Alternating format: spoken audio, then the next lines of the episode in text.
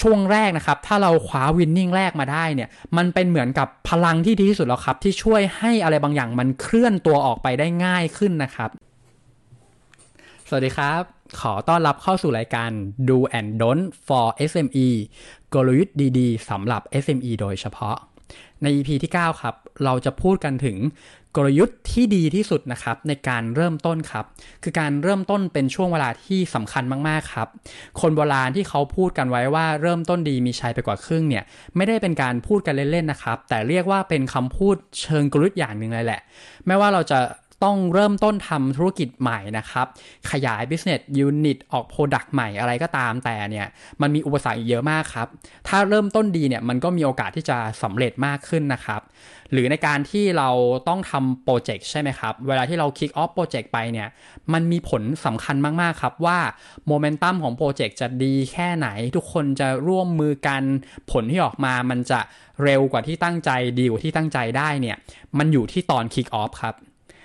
และหรือแม้แต่เวลาที่เราจะต้องเข้าไปเริ่มต้นรับตำแหน่งใหม่นะครับ คือถ้าเกิดช่วงแรกเราทำได้ดีเนี่ย ทุกคนก็จะหันมามองที่เราด้วยความที่ไว้วางใจด้วยความที่รู้สึกว่าเฮ้ยหมอนี่มันของจริงว่ะ มันทำได้ว่ะ แล้วทุกคนก็จะร่วมมือเข้ามาแล้วทุกคนก็จะให้โอกาสเรานะครับ ในทางกลับกันถ้าเราเริ่มต้นได้ไม่ดีเนี่ย กว่าที่เราจะไปกู้ชื่อเสียงกลับมา กว่าที่เราจะไปทำให้ตัวเองกลับมาอยู่ในจุดที่มันควรอยู่เนี่ย มันใช้เวลาครับ มันใช้ทรัพยากรครับ เพราะฉะนั้นเนี่ยเริ่มต้นดีเนี่ยมีชัยไปกว่าครึ่งจริง ๆ นะครับ และใน EP นี้นะครับ เราจะมีวิธีที่ทำให้ทุกท่านนะครับ สามารถที่จะวางกลยุทธ์นะครับ ที่ดีที่สุดและในการเริ่มต้นนะครับ อันนี้ขอนำเสนอเลยนะครับ แต่ก่อนอื่นนะครับ เวลาที่เราเริ่มต้นเนี่ยเคยได้ยินคำนี้กันไหมครับว่า ขอแค่ไม่ยอมแพ้ เดี๋ยววันหนึ่งก็จะสำเร็จเองคำพูดนี้จะ ดีหรือไม่นะครับ ขึ้นอยู่กับว่าพูดตอนไหนใช่ไหมครับ ถ้าเกิดว่าพูดตอนที่นะครับวางแผนเต็มที่แล้วนะครับ แล้วต้องการลดแรงกดดันนะครับทำให้เราเนี่ยเหมือนกับว่าเครียดน้อยลงกังวลน้อยลงคำพูดว่าเฮ้ยขอแค่ไม่ยอมแพ้เนี่ยเดี๋ยววันหนึ่งก็ชนะเนี่ย แพ้ก็ไม่เป็นไรนะครับ อย่างเงี้ยมันก็อาจจะโอเค เพื่อให้เราลดแรงกดดันแล้วสามารถเดินหน้าต่อได้ใช่ไหมครับ หรือถ้าเกิดว่าเราสู้เต็มที่แล้วครับ ไปบุกมาแล้วนะครับ แล้วพบว่าเราแพ้นะครับคำพูดที่ช่วยเชียร์อัพให้เราสามารถลุกขึ้นต่อได้เนี่ยก็อาจจะดีใน 2 บริบทนี้นะครับ แต่นะครับ ตอนที่วางกลยุทธ์เนี่ยไม่ควรคิดอย่างนั้นเด็ดขาดครับ ไม่ควรคิดว่าขอแค่ไม่ยอมแพ้ เดี๋ยววันหนึ่งก็จะสำเร็จเอง หรือ แพ้ก็ไม่เป็นไร เดี๋ยวทำใหม่ได้นะครับ ในการวางกลยุทธ์นะครับ โดยเฉพาะช่วงเริ่มต้นเนี่ยไม่ควรคิดเด็ดขาดว่าแพ้ก็ไม่เป็นไรครับ แต่นะครับเราต้องมีสิ่งที่เรียกว่า winning attitude ครับคำคำนี้คือคำที่เป็นตัวกำหนดสำคัญเลยครับ ว่าเราจะเริ่มต้นได้ดีแค่ไหน การเริ่มต้นจำเป็นจะต้องชนะนะครับ ในการเริ่มต้น เวลาที่เราคว้าวินนิ่งแรกได้เนี่ย ตัวเราเองครับก็เชื่อมั่นในตัวเองครับว่าเฮ้ยโปรเจกต์นี้ธุรกิจตัวนี้หรือว่าตำแหน่งนี้อะไรก็ตามนะครับ เราสามารถทำได้นะครับ เราจะมั่นใจในตัวเอง แล้วพอเราเชื่อมั่นในตัวเองนะครับ คนอื่นก็จะเชื่อมั่นตามครับ นึกภาพเวลาที่เรากำลัง present แผนกำลังจะบอกให้ทุกคนทำอะไรกำลังจะขอให้ทุกคนทำสิ่งนี้ให้ทุกคนทุ่มเทเนี่ย เวลาที่เราคว้า winning แรกมาได้แล้วครับ มันทำให้ทุกคนเห็นภาพแล้วก็พร้อมที่จะทำตามพร้อมที่จะแบบเฮ้ยโอเคลุยเราเราทำอะไรกันต่อดีอะไรเงี้ยโมเมนตัมหรือว่าพลังทุกอย่างมันจะชัดเจนมากๆนะครับ แล้วมันก็ไม่ต้องเสียเวลาอธิบายครับว่าแบบอ๋อไอที่ทำไปสัปดาห์ที่แล้วเนี่ยมันไม่ได้เพราะเหตุผลอะไร เดี๋ยวมันเกือบจะได้แล้วมันอีกนิดนึงนะครับ ไม่ต้องมานั่งปลอบใจกัน ไม่ต้องมานั่งอธิบายกันนะครับ แล้ววินนิ่งแรกเนี่ยมันมักจะทำให้เราได้อะไรมาในเชิงกลยุทธ์บางอย่างเสมอนะครับ เช่นนะครับ เราอาจจะได้เงินสดมาอยู่ในมือจากการปิดโปรเจกต์แรกได้ จากการปิดออเดอร์แรกได้นะครับ หรืออาจจะเป็น Data จากการทำแคมเปญบางอย่างครับ มันทำให้เรามีจุดที่เอาไว้เดินเกมต่อได้นะครับ ไม่ว่าจะเป็นอินไซต์สำคัญ หรืออาจจะเป็นข้อมูลอย่างเช่นอ่าอีเมล หรือว่าเบอร์การติดต่อหรือว่าอะไรก็แล้วแต่นะครับ ได้มาอยู่ในมือไว้ก่อนเนี่ยมันย่อมดีกว่านะครับ หรือแม้แต่นะครับในบางกรณีเนี่ยถ้าวินนิ่งแรกคือการที่เข้าไปยึดหัวหาดครับเข้าไปยึดช่องทางบางอย่าง เข้าไปยึดตำแหน่งทางการตลาดบางอย่างเนี่ยมันก็ทำให้เรามี advantage ในการเดินเกมต่อนะครับหรือสำคัญอย่างมากครับโดยเฉพาะอย่างยิ่งเวลาที่เราต้องไปบอกบุคคลที่เกี่ยวข้องนะครับ ไม่ว่าจะเป็นพ่อแม่นะครับคนที่บ้านหรือว่านักลงทุนหรือว่าหุ้นส่วนนะครับ เวลาที่เรามี winning story เวลาที่เราไปคุยให้เขาเห็นภาพอะครับ มันง่ายกว่าเยอะ มันชัดเจนกว่าเยอะ แล้วเขาจะไว้วางใจให้เราทำต่อนะครับ หรือว่าง่าย ๆครับ quick win ก็คือการเล่นเพื่อที่จะชนะครับ ลองตีโจทย์ให้ดีนะครับ ถ้าเราเล่นเพื่อที่จะชนะ ก็แปลว่าอะไรที่เราไม่มั่นใจว่าชนะ ก็อย่าเล่นครับ คือมันฟังดูเหมือนแบบอ๋อก็รู้อยู่แล้วนะครับ ไม่ชนะก็อย่าเล่นสิ ถูกครับ แต่ลองนึกภาพให้ดีนะครับ เวลาที่เราวางแผนการช่วงแรกนะครับสามเดือนแรกเนี่ย นึกนึกภาพเรากำลังไปนำเสนอหัวหน้าไปนำเสนอกรรมการ หรือไปนำเสนอหุ้นส่วนนายทุนนะครับ แล้วแผน 3 เดือนแรกเนี่ยมันคืออะไรครับ ระหว่างนะครับ มันคือสิ่งที่ควรทำในช่วงแรก หรือมันคือสิ่งที่เรามั่นใจว่าจะชนะอะคิดดีๆนะครับ บางครั้งเราก็ไม่ได้เลือกสิ่งที่เรามั่นใจว่าจะชนะขึ้นมาทำก่อน แต่เราเลือกสิ่งที่ควรทำก่อนนะครับ แต่ในการจะคิกออฟให้ดีเนี่ยมันคือวิธีคิดในมุมกลับกันครับควิกวินมันคือวิธีคิดว่าสมมุตินะครับ เรามีชัยชนะอยู่ 5 อย่างที่เราสามารถทำได้นะครับ อันนี้ก็ต้องไปดูในรายละเอียดว่าเราเก่งเรื่องอะไร เดี๋ยวมีการอธิบายฟังอย่างเรียนเลยครับ ว่าต้องเลือกยังไงนะครับ แต่ว่าเบื้องต้นเนี่ยให้มองอย่างนี้ก่อน เราไม่ได้คิดว่าเราจะวางกลยุทธ์เรื่องอะไรดี แต่เราคิดว่าในช่วงเวลานี้ในทรัพยากรแบบนี้ เราสามารถชนะเรื่องอะไรได้บ้างครับ มีอะไรที่เรามั่นใจมากว่าเราสามารถชนะได้ แล้วเรามาเลือกชัยชนะที่มีความหมายที่สุดกับเราขึ้นมาทำก่อนครับ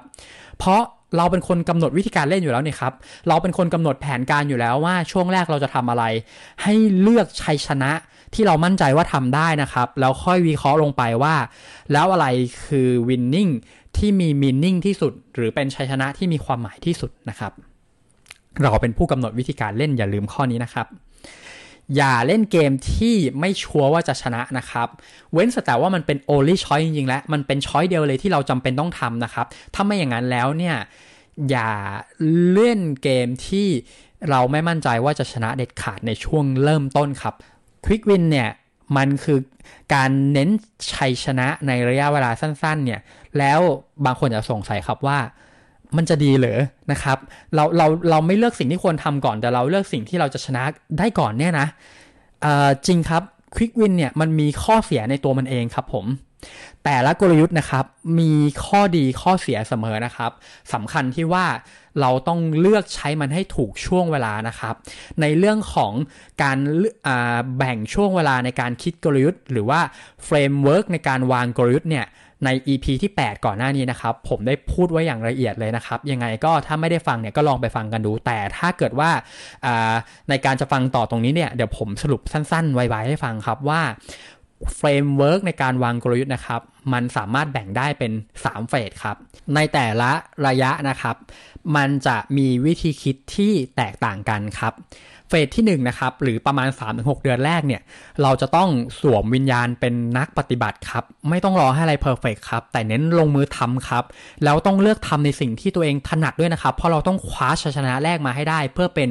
โมเมนตัมที่ดีในการเริ่มต้นโปรเจกต์นะครับ แต่ phase ที่2เนี่ยมันคือการมาวิเคราะห์ในรายละเอียดทั้งหมดแล้วครับว่าความสามารถต่างๆ ของเราที่แท้จริงเนี่ยมันสร้างผลลัพธ์อะไรได้บ้างนะครับ อะไรควรพอแค่นี้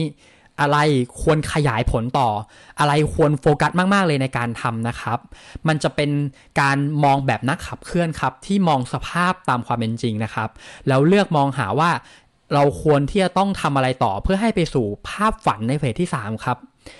ซึ่งเฟสที่3นะครับมันคือการเป็นนักอุดมคติครับคือเราต้องมีภาพใหญ่ในใจนะครับ คือบางคนที่เป็นนักปฏิบัติเนี่ยจะเลือกทำแต่สิ่งที่ตัวเองถนัดเราก็จะติดอยู่ในกรอบกรอบหนึ่งใช่ไหมครับอ่าแต่เวลาถ้าเกิดว่าเรามีภาพใหญ่เป็นเฟสที่ 3 อยู่ในหัวเนี่ยมันจะทำให้เรามาวิเคราะห์ครับว่าเอ๊ะไอที่เราทำอยู่ในปัจจุบันเนี่ย มันจะมันยังอีกห่างไกลแค่ไหนครับ เราจะต้องเน้นนะครับ เช่นสมมุติเราต้องทำระบบเรื่องนี้ให้ดีมากๆเลย หรือว่าเราต้องทำราคาให้มันถูกลงกว่านี้มากๆเลย เราต้องทำสินค้าให้มันแมสกว่านี้มากๆเลย ไอ้ภาพอุดมคติเนี่ยครับมันจะเป็นตัวบอกเราครับว่าเราควรที่จะไปในทิศทางแบบไหน แล้วมันจะเป็นสิ่งที่ทำให้เราเนี่ยแตกต่างจากคนอื่นครับ เพราะว่าเรามีโฟกัสเป็นแสงดาวเหนืออยู่ในใจใช่ไหมครับ แล้วเราก็พยายามที่จะพัฒนามันไปเรื่อยๆเรื่อยๆเรื่อยๆเพื่อให้ไปถึงจุดนั้นครับ จุดนั้นที่ว่าเนี่ยมันจะทำให้เราเนี่ยค่อยๆ แตกต่างออกมาจากคนอื่นนะครับ ค่อยๆ มีจุดยืนของตัวเอง มี purpose ของตัวเองนะครับ มีสิ่งที่เรียกว่า what brand stand for ครับ พอเรามีสิ่งนั้นชัดปุ๊บเนี่ย ลูกค้าก็จะเริ่มรู้ว่าเฮ้ยเราเนี่ยมีจุดเด่นตรงนี้ แล้วเราก็จะมีความได้เปรียบในการแข่งขันนั่นเองครับ และในการที่เราจะทำให้ธุรกิจของเราหรือสิ่งที่เราทำเนี่ยไปสู่เฟสที่ 3 นะครับ ภาพในอุดมคติภาพฝันของเราได้เนี่ย มันสำคัญมาก ๆ เลยครับ ที่เราจะต้องเริ่มต้นด้วยควิกวินจากสิ่งที่มีนะครับ ซึ่งใน EP นี้นะครับ เดี๋ยวผมจะให้เมคานิกโดยละเอียดเลยว่า จะต้องทำอย่างไรนะครับ การจะเลือกกลยุทธ์ หรือเลือกชัยชนะในช่วงแรกนะครับ ใน 3-6 เดือนแรกหลังจากที่เรากางออกมาแล้วว่ามีชัยชนะอะไรที่เราสามารถทำได้บ้างเนี่ย เราจะต้องเลือกสิ่งที่มันตรงกับ 4คำนี้ครับสี่คำที่ว่าเนี่ยครับเมื่อรู้แล้วเนี่ยจะทำให้เราเนี่ยเริ่มต้นได้อย่างชนะแน่นอนนะครับ แต่นะครับถ้าเกิด รู้สี่คำนี้นะครับ ฟังจบปุ๊บแล้วยังรู้สึกว่า เออ แต่ก็เห็นด้วยหมดเลยนะ แต่ยังไม่ค่อยมั่นใจเลยเนี่ย ว่าจะสามารถทำควิกวินได้จะเหมาะกับตัวเองหรือเปล่าเนี่ย ผมจะบอกว่าคุณอาจจะกำลังมีปัญหาเดียวกับผมครับ แล้วในท้าย EP นี้เนี่ย ผมมีคำตอบให้นะครับว่า เอ๊ะทำไมถึงยังไม่สามารถสร้างควิกวินได้สักทีหนึ่งมันติดที่อะไรอยู่นะครับ และเรามาชมกันเลยครับว่า 4คำนี้นะครับ มันมีคำว่าอะไรบ้างนะครับ เวลาที่เราเลือกกลยุทธ์นะครับ เราจะต้องเลือกสิ่งที่เราสามารถทำได้ครับ และเป็นสิ่งที่เราสามารถจะรับความเสี่ยงไหวนะครับ แล้วสิ่งนั้นเนี่ยยังต้องสามารถต่อยอดได้ง่ายด้วยนะครับ และทั้งหมดเนี่ยต้องเป็นอะไรที่ได้ผลไวนะครับ ผมจะพูดติดกันให้ฟังอีกทีนะครับ เราต้องเลือกสิ่งที่เราสามารถทำได้ รับความเสี่ยงไหว ต่อยอดง่ายและได้ผลไวนะครับทำได้เสี่ยงไหวต่อยอดง่ายได้ผลไว ลองมาดูกันทีละคำนะครับ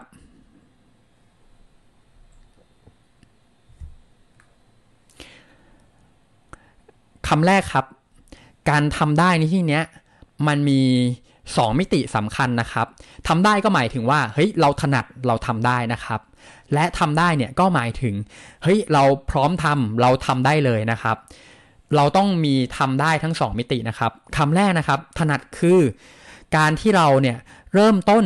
จากแต้มต่อที่เรามีครับ คือการต้องเริ่มต้นจากความถนัดเนี่ยมันหมายถึงเรามาดูครับว่า เอ๊ะ เรามีทักษะอะไร ถ้าเราเป็นคนที่ขายเก่งครับ เราอาจจะไปเริ่มจากการขายก่อนเลยก็ได้ครับ Product อาจจะยังไม่สมบูรณ์ร้อยเปอร์เซ็นต์นะครับ คือบางบางคนสมมุติว่าโฟกัสกับ Product ที่ Perfect มาก ๆ เลยครับ แล้วก็เสียเวลาในการทำ R&D ทดลอง ปรับแล้วปรับอีก แต่ นะครับบางทีเนี่ยถ้ามันใช้เวลามากเกินไปนะ่ะแล้วมันไม่ใช่สิ่งที่ เราจะทำได้ในเวลาอันสั้นเนี่ย บางทีมันก็ทำให้โปรเจกต์มันอยู่ในสภาพที่มันเฉยโมเมนตัมก็ตกลงไปเรื่อยๆ ใช่ไหมครับ แต่ถ้าเกิดสมมุตินะครับ เราเกิดเป็นคนที่ถนัดในการขายมากเลยครับ ผมอาจจะอยากแนะนำให้คุณเนี่ย ไปขายก่อนเลยครับ ไปปิดโปรเจกต์มาแรกมาให้ได้นะครับ แล้วเดี๋ยวเชื่อนะครับว่าพอมันปิดโปรเจกต์ได้ปุ๊บเนี่ย ถ้าคุณมีความสามารถในการขาย ถ้าคุณมีความเข้าใจว่าคนลูกค้าคนนั้นเนี่ยต้องการอะไรเนี่ย เดี๋ยวคุณจะรู้เองครับว่า อ๋อต้องแก้ pain point นี้ให้ลูกค้า ต้องตอบโจทย์นี้ให้ลูกค้าครับ แล้วพอคุณอาเอาเงินเข้ามาอยู่ในมือเอาทรัพยากรเข้ามาต่างๆ เอาออเดอร์เข้ามาแล้วครับ เดี๋ยวทุกอย่างมันจะมาเองครับว่าแบบเฮ้ย deadline มาแล้ว เราต้องทำสิ่งนี้ให้เสร็จในโมดูลที่ 1 เราต้องปรับข้อนี้ให้ตรงใจกับลูกค้าคนนี้อะไรต่างๆเนี่ยมันจะตามมาเองครับ ถ้าขายเก่งนะครับปิดออเดอร์แรกมาให้ได้ก่อนเลยนะครับ หรือถ้าเรามี connection ที่ดีนะครับ ไม่ต้องกระเหนียมอายในการจะ ไปขอ connection นะครับ ว่าแบบเฮ้ยช่วยซื้อออเดอร์แรกให้หน่อย ช่วยลงทุนหน่อย ช่วยอะไรก็แล้วแต่ครับ ถ้าคุณมี connection ที่ดี ถ้านี่คือความถนัดของคุณนะครับ ไปหา connection ก่อนเลยครับ ไปปรึกษาเขาเยอะๆ ไป get information มาไป get contact มา หรือว่าแม้แต่ไป get order มาจาก connection ก็ตาม และนะครับ ถ้าเรามีโน้ตฮาวอะไรก็ตามครับ ลองคิดดูครับ เราทำออนไลน์เก่ง เราพูดเก่ง เราทำ present เก่ง เราทำอะไรเก่งไม่รู้ครับ คุณสามารถไปเริ่มจากสิ่งที่คุณถนัดได้ครับ การทำสิ่งที่ถนัดเนี่ยก็เหมือนกับการทำสิ่งที่เราสามารถทำได้เร็วนะครับทำได้ถูกหรือทำได้ดีนั่นเองนะครับ อะไรที่เราทำได้เร็วถูกดี ลองหยิบขึ้นมาทำก่อนนะครับ และคำว่าทำได้ในมิติที่2นะครับก็หมายถึงเราพร้อมทำนั่นเองครับ การพร้อมทำก็หมายถึงว่าเราสามารถทำได้เลยทันทีนะครับ บางคนชอบวางกลยุทธ์นะครับ ที่ตัวเองยังไม่สามารถทำได้ในขณะนั้นครับ ต้องเก็บเงินเพิ่มก่อน ต้องสะสมความรู้เพิ่มก่อน ต้องพัฒนาตัวเองก่อน คือการทำอะไรเหล่านั้นเป็นสิ่งที่ดีครับ แต่อาจจะไม่ใช่กลยุทธ์ในการเริ่มต้นที่ดีเท่านั้นเองนะครับ การเลือกสิ่งที่เรามีความ พร้อมในการทำได้เลยในปัจจุบันเนี่ยก็ให้มาดูนั่นเองนะครับว่าคนของเรานะครับหรือแม้แต่ตัวเราเองเนี่ยมีทักษะอะไรทำอะไรได้บ้างนะครับ เงินของเรามีเท่าไหร่ เวลาของเรามีเท่าไหร่ อย่ามองข้ามปัจจัยพวกนี้นะครับ ให้เลือกสิ่งที่เรามีความพร้อมในการทำก่อนนะครับ อะไรบางอย่างที่มันมีแก็บเยอะๆเนี่ยอย่าเพิ่งไปเลือกทำนะครับ ไว้ทีหลังไว้เป็นกลยุทธ์ที่ 2 ที่ 3 ก็ไม่เสียหายนะครับ เพราะฉะนั้นนะครับโดยสรุปนะครับ การที่เราเลือกสิ่งที่เราทำได้ก็หมายถึงเลือกสิ่งที่เราถนัดนะครับ จะได้มีแต้มต่อในการเริ่มต้น และเลือกสิ่งที่เราพร้อมทำนะครับ เราจะสามารถทำได้เลยทันทีนะครับมาถึงคำที่2ครับคำที่ 2 คือให้เลือกสิ่งที่เรารับความเสี่ยงไหวครับ ในการรับความเสี่ยงไหวเนี่ย พูดกันในแบบ basic concept ก่อนนะครับ เวลาที่เราจะลงทุนอะไรบางอย่างนะครับ เคยเคยได้ยินแนวคิดเนาะว่า ให้อ่าให้คิดว่าเงินที่มาลงตรงเนี้ยเอ้ยพร้อมเสียนะ เป็นเงินเย็นไม่ใช่เงินที่รีบใช้นะอ่ามันการทดสอบจิตใจครับ มันคือคำถามเชิงจิตวิทยาว่าเรารับความเสี่ยงนั้นไหวไหมนั่นเองนะครับ และนี่คือระดับ basic ครับมาถึงระดับกลางครับ ระดับ intermediate ขึ้นมานะครับ อ่า มันคือการถามตัวเองต่อครับว่า เอ๊ะ แล้วถ้าเสี่ยงจริงเนี่ยเรามีทรัพยากรที่เหลืออยู่เนี่ยพร้อมในการทำต่อไหมทรัพยากรที่ว่าเนี่ยอ่าหรือว่าความเสี่ยงที่เราต้องทำต่อที่ว่าเนี่ยมันหมายถึงทุกอย่างเลยนะครับ เช่นเฮ้ยถ้าเราพลาดโอกาสเนี้ยเรามีโอกาสใหม่ไหม ถ้าเราทำลายความไว้วางใจตรงนี้ไปแล้วเนี่ย เรามีโอกาสแก้เกมหรือเปล่า หรือเราเสียเงินก้อนนี้หมดแล้วเนี่ย เราสามารถที่จะมีเงินอีกก้อนหนึ่งเพื่อที่จะเดินเกมต่อได้ไหม ถ้าเราไม่มีความ พร้อมไม่สามารถรับความเสี่ยงในการสูญเสียทั้งหมดตรงนี้ได้เนี่ยมันอาจจะยังไม่ได้แปลว่าเรารับความเสี่ยงไหวนะครับ และนั่นอาจจะยังไม่ใช่กลยุทธ์ที่ดีนะครับเวลาที่เราจะต้องทำงานนะครับ โดยเฉพาะอย่างยิ่งเวลาที่ผมทำงานกับลูกค้าอะไรเนี่ยผมมักจะถามลูกค้านะครับว่าแบบเอ้ยเอาจริงๆนะถ้าตรงนี้มันเฟลเนี่ย รับความเสี่ยงไหวหรือเปล่า คืออะไรเหล่านี้ครับเป็นสิ่งที่โดยปกติแล้วที่ปรึกษา หรือว่าเอเจนซี่เนี่ยมักจะไม่ค่อยอยากถามลูกค้าครับเพราะมันเซนซิทีฟมากนะครับ ลูกค้าจะสะดุ้งแล้วก็หันกลับมาทันทีแล้วว่าแบบอ้าวแล้วคุณไม่มั่นใจในสิ่งที่กำลังทำหรอ แต่จริง ๆ แล้วอะครับ มันไม่ใช่เรื่องของความมั่นใจหรือไม่มั่นใจครับ มันคือเรื่องที่เรารับความเสี่ยงได้ไหม มันต้องประเมินเกมต่อครับว่า เอ๊ะ แล้วเราจะเก็ตกลับมาอินเดอะเกมได้อีกครั้งหนึ่งไหมนั่นเองนะครับ สิ่งที่สำคัญนะครับ เช็คตัวเองให้ดีนะครับว่า ถ้าทุกอย่างเฟล คุณยังกลับเข้ามาในเกมนี้ได้หรือเปล่านะครับแต่ในขั้นแอสวานนะครับสำคัญสุดเลย คือตรงนี้อาจจะลึกและซับซ้อนนิดนึงนะครับ คือบางคนบอกว่าออย่าอย่าทำคอนเทนต์ที่มันลึกเกินนะครับ แต่ว่า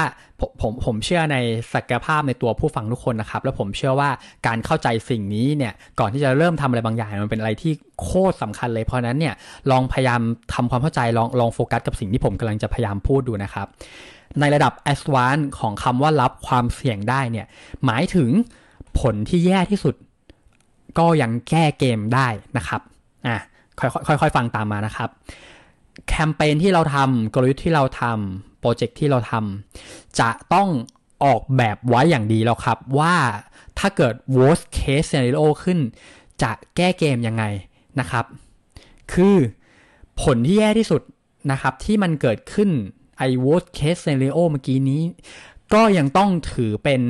วินนิ่งที่มีมินนิ่งหรือเป็นชัยชนะที่ยังมีความหมายกับเราอยู่ดีนะครับ มันหมายถึงว่าก่อนที่เราจะเริ่มทำอะไรบางอย่างนะครับ แล้วเราคำนวณ worst case ไว้แล้วว่าอะสมมุติเราทำแคมเปญแต่นะครับ ต่อให้เป้ามันไม่ไปถึงอย่างที่หวัง แต่เราอาจจะได้อย่างเช่นนะครับ เราได้รายชื่อบางอย่างมา หรือเราได้ insight บางอย่างมาว่า เอ๊ะลูกค้าเนี่ยไม่ชอบฟีเจอร์ตัวนี้ แต่ต้องการฟีเจอร์ตัวนี้ แล้วเราจะต้องกลับไปปรับแบบนี้นะ แล้วพอเรากลับไปปรับปุ๊บเนี่ยเราจะสามารถรู้วิธีเลยว่าต้องกลับมา convince ลูกค้ากลุ่มนี้ยังไง แล้วปิดการขายได้ในยอดที่มั่นใจว่าจะสามารถกลับมา cover ได้อะอาจจะ ฟังดูนามธรรมเดี๋ยวลองดูตัวอย่างเป็นตัวเลขเพิ่มนะครับ สมมตินะครับ เราลงเงินทดลองตลาด 10 บาทครับอ่าแล้วเราคิดว่าเราเนี่ยอยากได้กำไรจากแคมเปญนี้นะครับ 15 บาทนะครับ เราก็จะมีกำไรอยู่ในมือ 5 บาท อันนี้คือภาพฝันของเราใช่ไหมครับ แล้วแต่ว่านะครับเรามีแผนสำรองครับ แผนสำรองที่ว่าเนี่ยก็คือการที่ถ้าเกิดสมมุตินะครับ เราไปวิ่งเร่ขายเลยครับ แล้วมันไม่ได้ยอดนะครับเท่าที่เราตั้งใจแต่เรามี connection เผื่อเป็นแผนสำรองไว้ครับ อันนี้แล้วแต่คนนะครับแต่ยกตัวอย่างว่าเป็น connection นะครับ แล้วเราคิดว่าอะอย่างน้อยสุดเนี่ยเดี๋ยวเราไปหาอาเฮียอาเฮียช่วยซื้อหน่อยช่วยซื้อไปสักห้าบาทนะครับแปลว่าเรามั่นใจแล้วว่า worst case scenario เนี่ยเราจะได้เงิน 5 บาท กลับมาอยู่ในมือนะครับ แล้วเราอาจจะมีการออกแบบไอแคมเปญทดลองตลาดเมื่อกี้เนี่ยว่าอย่างดีเลยครับ ว่าเราจะถามลูกค้าว่าอะไรบ้าง ว่าเราจะได้ข้อมูลอะไรมาอยู่ในมือบ้างทำให้เราได้อินไซต์หรือข้อมูลสำคัญครับ ว่าเราจะต้องกลับมาขายคนกลุ่มนี้ต่อด้วยอะไรในวิธีการแบบไหนนะครับ เพราะฉะนั้นนะครับ พอเราประเมินตรงนี้แล้วเนี่ย worst case ก็คือ เอ๊ะเราได้เงิน 5 บาทกลับมาอยู่ในมือ ทำแคมเปญได้อีกรอบหนึ่งเล็ก ๆ นะครับ แล้วเราจะรู้อินไซต์บางอย่างนะครับ ที่ทำให้เราเดินเกมต่อได้นะครับ เราเอา 2 อย่างนี้มากำอยู่ในมือครับ แล้วเราออกแบบไว้แล้วนะครับ ว่าถ้าเรามี 2 อย่างนี้เราจะสามารถแก้เกมในรอบ 2 กลับมาได้ครับ กลับมาได้เงินเท่าไหร่ก็ไม่รู้ที่ทำให้เราได้กำไรกลับมา 5 บาทเหมือนเดิมอะอย่างเงี้ยถึงจะแปลว่าเป็น worst case scenario ที่คำนวณไว้แล้วอย่างดีครับว่าเรา รับความเสี่ยงไหวนะครับ ถ้าเกิดว่าเราคำนวณละเอียดไว้แล้วนะครับ ว่า worst case เราจะแก้เกมอย่างไรนะครับ มันจะทำให้เราเนี่ยแพ้อย่างมีกลยุทธ์ครับ แพ้นะครับได้เงินไม่ถึงเป้าครับ แต่รู้เลยว่าต้องแก้เกมยังไง แล้วจะกลับมาถึงเป้าได้ อย่างนี้เรียกว่าแพ้อย่างมีกลยุทธ์ครับ คือคือมันต้องเป็นอะไรที่คำนวณไว้แล้วอย่างดีเลยครับ มันไม่ใช่อะไรที่แบบเรา ทำไปแล้วนะครับ แล้วเราก็พูดว่าแบบเฮ้ยไม่เป็นไรอย่างน้อยเราก็ได้ประสบการณ์ได้ลองอย่างเงี้ยมันลอยไปนะครับ หรือไม่เอาแบบทำไปจบปุ๊บแล้วก็ค่อยมาดูครับว่าเอ้ยเรามีอะไรในมือบ้าง แล้วก็ค่อยเอานี้ไปบอกคนอื่นว่าเฮ้ยเออนี่ไงอย่างน้อยเราก็ได้อันนี้อันนี้นี้มานะ คือเหมือนกับหวังให้มันดีที่สุด แล้วก็เอาสิ่งที่ดีที่สุดมาทำต่อเนี่ย มันมันมันมันไม่ถูกในเชิงกลยุทธ์ครับ คือมันต้องคำนวณไว้ก่อนว่า อย่างน้อยคุณจะได้อะไรแล้วสิ่งนั้นมันดีพอหรือเปล่านะครับ เราจะได้ยืดอกนะครับ แล้วบอกว่าวิธีนี้พี่รับความเสี่ยงไหวพี่คิดดีแล้วนั่นเองครับคำที่ 3 นะครับ เวลาที่เราเลือกกลยุทธ์สำหรับช่วง Quick Win นะครับ ให้มีโอกาสสำเร็จได้เร็วได้ชัวร์เนี่ย จะต้องเลือกสิ่งที่ต่อยอดง่ายครับ การต่อยอดง่ายก็หมายถึงง่าย ๆเลยครับ ก็สามารถเป็นสิ่งที่ขยายผลได้เชื่อมไปสู่เฟสที่ 2 และ 3 ได้นะครับเบสิกคอนเซปต์แบบนั้นนะครับ งั้นเรามาลองทำโจทย์กันดูแล้วกันนะครับโจทย์นะครับคือถ้าเราอยากสร้าง Impact ต่อสังคมนะครับ นี่คือเป้าหมายในฝันของเราเลยนะครับ เฟสที่3เนี่ยเราอยากสร้าง Impact ต่อสังคมนะครับ แล้วมันมีโอกาสเข้ามาในช่วงแรกครับอ่าเป็นเอ็กซ์ไซส์นะครับ มีโจทย์เข้ามาในช่วงแรกว่าเฮ้ยคุณไปเป็นติวเตอร์ส่วนตัวไหมนะครับ ได้เงินสูงเลยครับ ไปเป็นติวเตอร์ให้ลูกคนรวยครับ หรือมีคนมา offer ครับเฮ้ยมาทำออนไลน์ไหมน้องมาทำออนไลน์กับแพลตฟอร์มพี่มาสอนให้พี่หน่อยนะครับ เราจะเลือกอะไรครับ ระหว่างติวเตอร์ส่วนตัวกับติวเตอร์ออนไลน์ ถ้าโจทย์คือสร้าง Impact ต่อสังคมนะครับอ่าผมจะเฉลยแล้วนะครับ การจะเลือกข้อนี้นะครับ เราจะต้องเลือกคำตอบประมาณว่ามันขึ้นอยู่กับว่าเรามองว่าอะไรต่อยอดได้ง่ายกว่าครับ คือถ้าเกิดไอติวเตอร์ส่วนตัวเนี่ย ดันไปสอนลูกข้าราชการระดับสูงคนหนึ่งครับ แล้วมันเป็น connection ที่เราอยากไปครับ ไปสอนผู้บริหารระดับสูงก็ได้ครับ แล้วมันเป็น connection ที่เราอยากจะไปจับเนี่ย เราก็อาจจะเลือกติวเตอร์ส่วนตัวก็ได้นะครับ เพราะมันต่อยอดง่ายนะครับ หรือถ้าติวเตอร์ ออนไลน์เนี่ยเราพบว่าเฮ้ยแพลตฟอร์มนี้เนี่ย traffic ดีมากเลย แล้วเราตั้งใจที่จะอยากที่จะแบบสร้าง awareness อยู่แล้วเนี่ยเราอาจจะเลือกติวเตอร์ออนไลน์ก็ได้ครับ เราเลือกข้อไหนก็ได้ครับ ที่เรารู้สึกว่าต่อยอดง่ายนั่นเองนะครับอีกโจทย์นึงครับขอลองอีกโจทย์หนึ่งนะครับถ้ามันมี 2 วิชานะครับให้เราเลือกนะครับ วิชาที่เราถนัดนะครับ กับวิชาที่เป็นที่นิยมสูงมากเนี่ยเราจะเลือกอะไรครับ อ่าแต่อันนี้ไม่ไม่ต้องทายแล้วครับ เดี๋ยวหาว่าผมกวนตีนนะครับอ่าผมเฉลยเลยนะครับคำตอบมันเหมือนเดิมครับ มันขึ้นอยู่กับว่าเราตีโจทย์ยังไงนะครับ ถ้าเกิดว่าอ่าวิชาที่ถนัดนะครับ วิชาที่ถนัดเราเราจะเลือกวิชาที่ถนัดด้วยเหตุผลว่าอ๋อเนี่ยฉันเลือกสิ่งที่ถนัด เพราะว่าฉันจะได้ชนะชัวร์ไงนะครับ งั้นมันก็จะมาคิดกลับมาอีกมุมหนึ่งครับว่า แล้วมันต่อยอดได้หรือเปล่า ถ้าเกิดว่าไอเราไปสอนวิชาที่ถนัดนะครับ แล้วเรามองว่า เอ้ย เราได้ภาพลักษณ์ที่เป็นเอ็กซ์เพรสนะครับ แล้วไปทำวิชาที่เป็นที่นิยมอีกทีหนึ่งนะครับ หรือสมมติเราตีโจทย์ว่า เอ้ยวิชาที่นิยมเนี่ยเราจะเลือกวิชาที่นิยมด้วยผลว่ามันต่อยอดง่ายนะครับ เอ้ย มันต่อยอดง่าย แล้วเราก็ย้อนกลับมาคิดขั้นแรกครับว่า เอ๊ะ แล้วเราถนัดหรือเปล่า ไม่ใช่วิชาที่ถนัดที่สุดทัทีเดียว แต่ว่า เราน่าจะพอสอนได้ดีระดับหนึ่งเลยนะอ่าเราอาจจะเลือกวิชาที่นิยมก็ได้ครับ แล้วเราค่อยแล้วเราแล้วเราคิดแล้วแหละว่าแบบเออเนี่ยเราจะได้ awareness เพียงพอนะ แล้วเราก็ยังสามารถที่จะมีภาพลักษณ์ที่เป็น expert ระดับหนึ่งได้อยู่ แล้วเดี๋ยวเราก็ค่อยๆ โน้มน้าวทุกคนครับ เพื่อให้กลับมาสู่ในอ่าสิ่งที่เราต้องการอีกทีหนึ่งอย่างเงี้ยครับ เราจะเลือกจากความถนัดก่อน แล้วไปมองต่อยอดได้ง่าย ก็ได้ หรือเราจะเลือกสิ่งที่จะต่อยอดได้ง่าย แล้วกลับมาดูว่าเราถนัดเพียงพอไหม ก็ได้แล้วเราค่อยมาคอมเพลกันครับ ว่าอันไหนมันมีเอชหรือว่าพลังนะครับ ที่จะนำไปสู่ชัยชนะในเฟสที่ 3 ได้มากกว่ากันนะครับ เพราะฉะนั้นนะครับการต่อยอดง่ายนะครับ ก็คือเลือกสิ่งที่ต่อยอดได้บวกนะครับ บวกสิ่งที่ยังสามารถชนะได้อยู่นะครับ และคำสุดท้ายครับคำว่าได้ผลไวครับ ในสงครามนะครับที่น่ากลัวที่สุดดังที่ซุนวูกล่าวไว้นะครับซุนวูคือคนที่เขียนตำราสงครามที่ดังที่สุดในโลกนะครับ แล้วก็ยังเป็นที่นิยมอยู่ในศตวรรษที่ 21 ก็ตามนะครับ เป็นตำราสงครามที่ผู้บริหารระดับสูงก็ยังมาอ่านกันนะครับซุนวูเนี่ยได้กล่าวไว้ว่า สงครามที่น่ากลัวที่สุดนะครับ ก็คือสงครามที่ยืดเยื้อครับ คือไม่มีอะไรน่ากลัวกว่านี้แล้วครับ เพราะสงครามที่ยืดเยื้อเนี่ยมันทำให้ทีมนะครับหรือกองพลเนี่ยมันหมดความเชื่อมั่นครับ ว่าแบบ เอสงครามนี้จะมีวันจบไหมเนี่ย เราจะสู้ไปเพื่ออะไร มันจะเกิดข้อสงสัยมากมายเลยครับ ว่าแบบเราจะได้กลับบ้านไหม นี่เรามาต่อสู้เพื่ออะไร นี่เราอยู่ในสงครามของใครเนี่ย คือคำถามมากมายมันจะเกิดขึ้นจากความเชื่อมั่นที่มันลดลงนะครับ นั่นคือความยืดเยื้อนะครับ แล้ว motivation มันก็จะตกครับ แรงฮึกเหิมต่างๆนะครับ ลองนึกภาพนะครับว่าสมมุติเรากำลังนำโปรเจกต์หนึ่งอยู่เนี่ย เราบอกว่า เฮ้ย เดี๋ยว 1 เดือนเนี่ย เราจะทำอันนี้ได้นะครับ ผ่านไป 3 เดือนก็แล้ว 6 เดือนก็แล้วเนี่ยมันยังไม่ถึงสินะมันยังไม่ถึงชัยชนะที่เราตั้งไว้สักทีนึงเนี่ย motivation ของคนในทีมก็จะตกลงครับ มันมันจะแบบภาพที่แบบตื่นเช้ามาแล้วจะไปทำสิ่งนี้เนี่ยมันอาจจะไม่ได้ชัดเท่านั้นแล้วครับ ถ้าเกิดว่าเราไม่ได้ชนะอะไรเลยนะครับ คือมันอาจจะได้แต่มันต้องใช้พลังใจมากๆนะครับในการที่แบบคิดถึงไออุดมคตินั้นไว้คิดถึงภาพฝันนั้นไว้นะครับ แต่พลังใจนะครับเป็นสิ่งที่ไม่ควรใช้เปลืองครับ ถ้าเราใช้พลังใจเปลือง มันก็อาจจะทำให้เราหมดแรงไปได้เสียก่อนนั่นเองนะครับ เพราะฉะนั้นนะครับเราควรจะออกแบบนะครับ small win ตลอดทางนะครับ มันจะต้องมี achievement เล็ก ๆ นะครับ ตลอดทางตลอดทางตลอดทางให้เรารู้สึกว่ามันมี progress ขึ้นเรื่อยๆเรื่อยๆเรื่อยๆเรื่อยๆไม่อย่างนั้นเนี่ย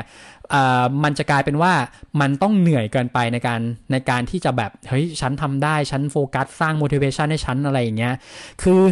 ช่วงแรกอะครับ มันควรต้องมีโปรเกรสที่ชัดเจนตลอดนะครับ แล้วเดี๋ยวพอคนเชื่อไปแล้วเนี่ย เดี๋ยวช่วงหลังเนี่ยมันสามารถที่จะแบบอ่าเป็นบิ๊กวินได้เป็นวินนิ่งที่มันใหญ่ขึ้นมาได้นะครับ เพราะฉะนั้นอย่าลืมนะครับสร้าง small win ตลอดทางของช่วงแรกนะครับสี่คำนะครับ ผมทวนทีนึงครับทำได้คือเลือกสิ่งที่ถนัดนะครับ เพราะคุณจะมีแต้มต่อในการเริ่มครับ และเป็นอะไรที่พร้อมสามารถทำได้เลยนะครับ และ 2 ครับ เสี่ยงไหวครับ คือมองหาสิ่งที่ worst case เนี่ย ก็ได้ถูกออกแบบไว้อย่างดีแล้วว่าจะยังสามารถแก้เกมให้กลับมาอยู่ในสเซตัสเดิมนะครับ เป็น winning ที่ยังมี meaning เพียงพออยู่นะครับ และ 3 ครับ ต่อยอดง่ายคือ เลือกสิ่งที่อ่าเป็นอันที่ต่อยอดง่ายนะครับ แต่ก็ต้องคำนวณกลับมาด้วยว่า ยังสามารถมีโอกาสชนะได้อยู่นะครับ และคำสุดท้ายครับได้ผลไวนะครับ คือเป็นชัยชนะนะครับที่เกิดขึ้นได้เร็วนะครับ เกิดขึ้นได้ช่วยให้มันหล่อเลี้ยงให้โปรเจกต์เนี่ยมันสามารถเคลื่อนออกมาได้นะครับ ให้โปรเจกต์เนี่ยมันสามารถไปต่อได้ดีขึ้นเรื่อยๆนะครับต้องมี small win ที่ได้ผลไวในแต่ละจุดแต่ละจุดแต่ละจุดนะครับ อันนี้คือเหตุผลที่เขาบอกว่าเฮ้ยต้องมีการประชุมทุกสัปดาห์มีโปรเกรสทุกสัปดาห์บอกข่าวทุกสัปดาห์เนี่ยมันคือเหตุผลนี้นะครับ อ่านะครับ คืออย่างที่ผมบอกไว้เนาะคือบางบางท่านเนี่ยรวมถึงตัวผมเองด้วยนะครับรู้ควิกวินหมดแล้วนะครับเลือกชัยชนะที่ดีที่สุดแล้วรู้เลยว่าเฮ้ยเนี่ยสิ่งเนี้ยต้องทำแล้วมันจะเป็นชัยชนะที่เหมาะสมสำหรับช่วงแรก แต่มันยังแบบไม่ค่อยแน่ใจมันยังลังเลว่าแบบเอ๊จะทำอย่างนี้ดีหรือเปล่านะครับ ผมจะบอกว่า การจะทำควิกวินได้สำเร็จเนี่ยไม่ใช่แค่การวางกลยุทธ์นะครับ แต่มันคือเรื่องของตัวตนด้วยครับ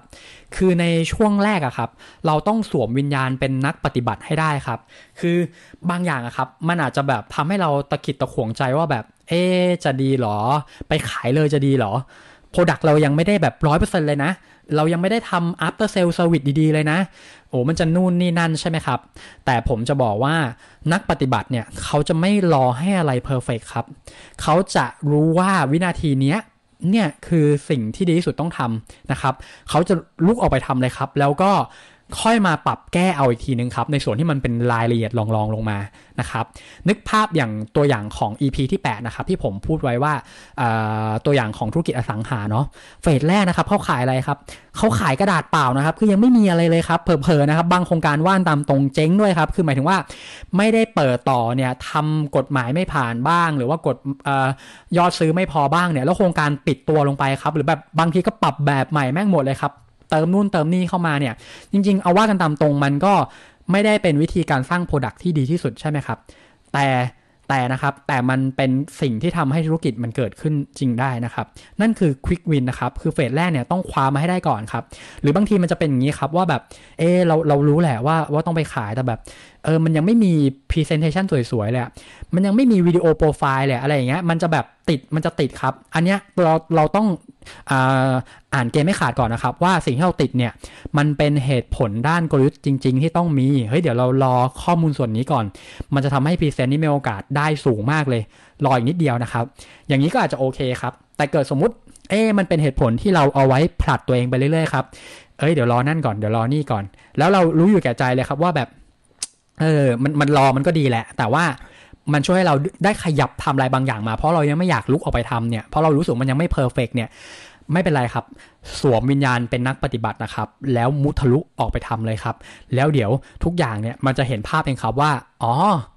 ต้องแก้ตรงนี้ต่อ อ๋อ ตรงนี้ที่เราลืมไปไม่เป็นไรนะครับ ขอแค่ให้เราลุกออกไปทำในสิ่งที่เรารู้สึกว่าเนี่ยเป็นสิ่งที่ดีที่สุดแล้วในการทำนะตอนนี้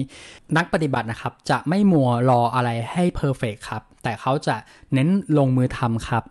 ลองเอาคำนี้ไปปรับใช้ดูนะครับ ผมคิดตลอดนะครับ ในสถานการณ์หนึ่งๆที่ผมกำลังมองว่า เอ๊จะทำอะไรดีเนี่ยแวบแรกเนี่ยมันอาจจะออกมาก่อนครับว่า what should ครับ คือควรทำอะไรใช่ไหมครับ แต่ผมจะคิดกับใหม่รอบหนึ่งครับว่า เอ๊ะเรา what can คือบางที what should เนี่ยมันเป็นสิ่งที่เราทำไม่ได้ในตอนนี้ แต่ว่า what can ก็คือเอ้ยอะไรตอนนี้ที่มันทำได้ ตอนนี้ทำอะไรแล้วดีสุดนะครับ เพราะฉะนั้นนะครับ ลองคิดในมุมนี้ดูครับว่า what can นะครับแล้วมันจะทำให้เรามีวิญญาณของนักปฏิบัติมากขึ้นครับ แล้วเราก็อ๋อทำสิ่งนี้ได้ทำเลยนะครับ และนะครับ อย่าลืมนะครับสำหรับ EP นี้นะครับ กลยุทธ์ที่ดีที่สุดในการเริ่มต้นก็คือ quick win ครับ และอย่าลืมกดติดตามไว้นะครับ EP หน้านะครับ เด็ดกว่านี้ครับ ผมจะบอกวิธีการ leverage นะครับ หรือทำให้ผลของ quick win ที่เราทำได้ใน EP นี้เนี่ย มันสามารถขยายผลไปถึง 3 เท่า 5เข้ากลายเป็น big win กลายเป็น winning ที่มีความยั่งยืนได้นะครับใน EP หน้ามาฟังกันนะครับ และนะครับถ้าชอบนะครับก็ช่วยแชร์หน่อยนะครับอ่าก็อ่าแชร์ไปให้ทุกคนนะครับ สามารถได้ฟังแล้วก็ได้มี กลยุทธ์ในการเริ่มต้นนะครับเขาจะได้ไปต่อถูกครับว่าแบบตอนนี้เริ่มต้นเนี่ยเขาทำยังไงให้มันดีสุดในเชิงกลยุทธ์นะครับ ก็ฝากขอบคุณนะครับที่ยังไงก็ยังไงก็ขอบคุณที่ติดตามนะครับสำหรับวันนี้สวัสดีครับ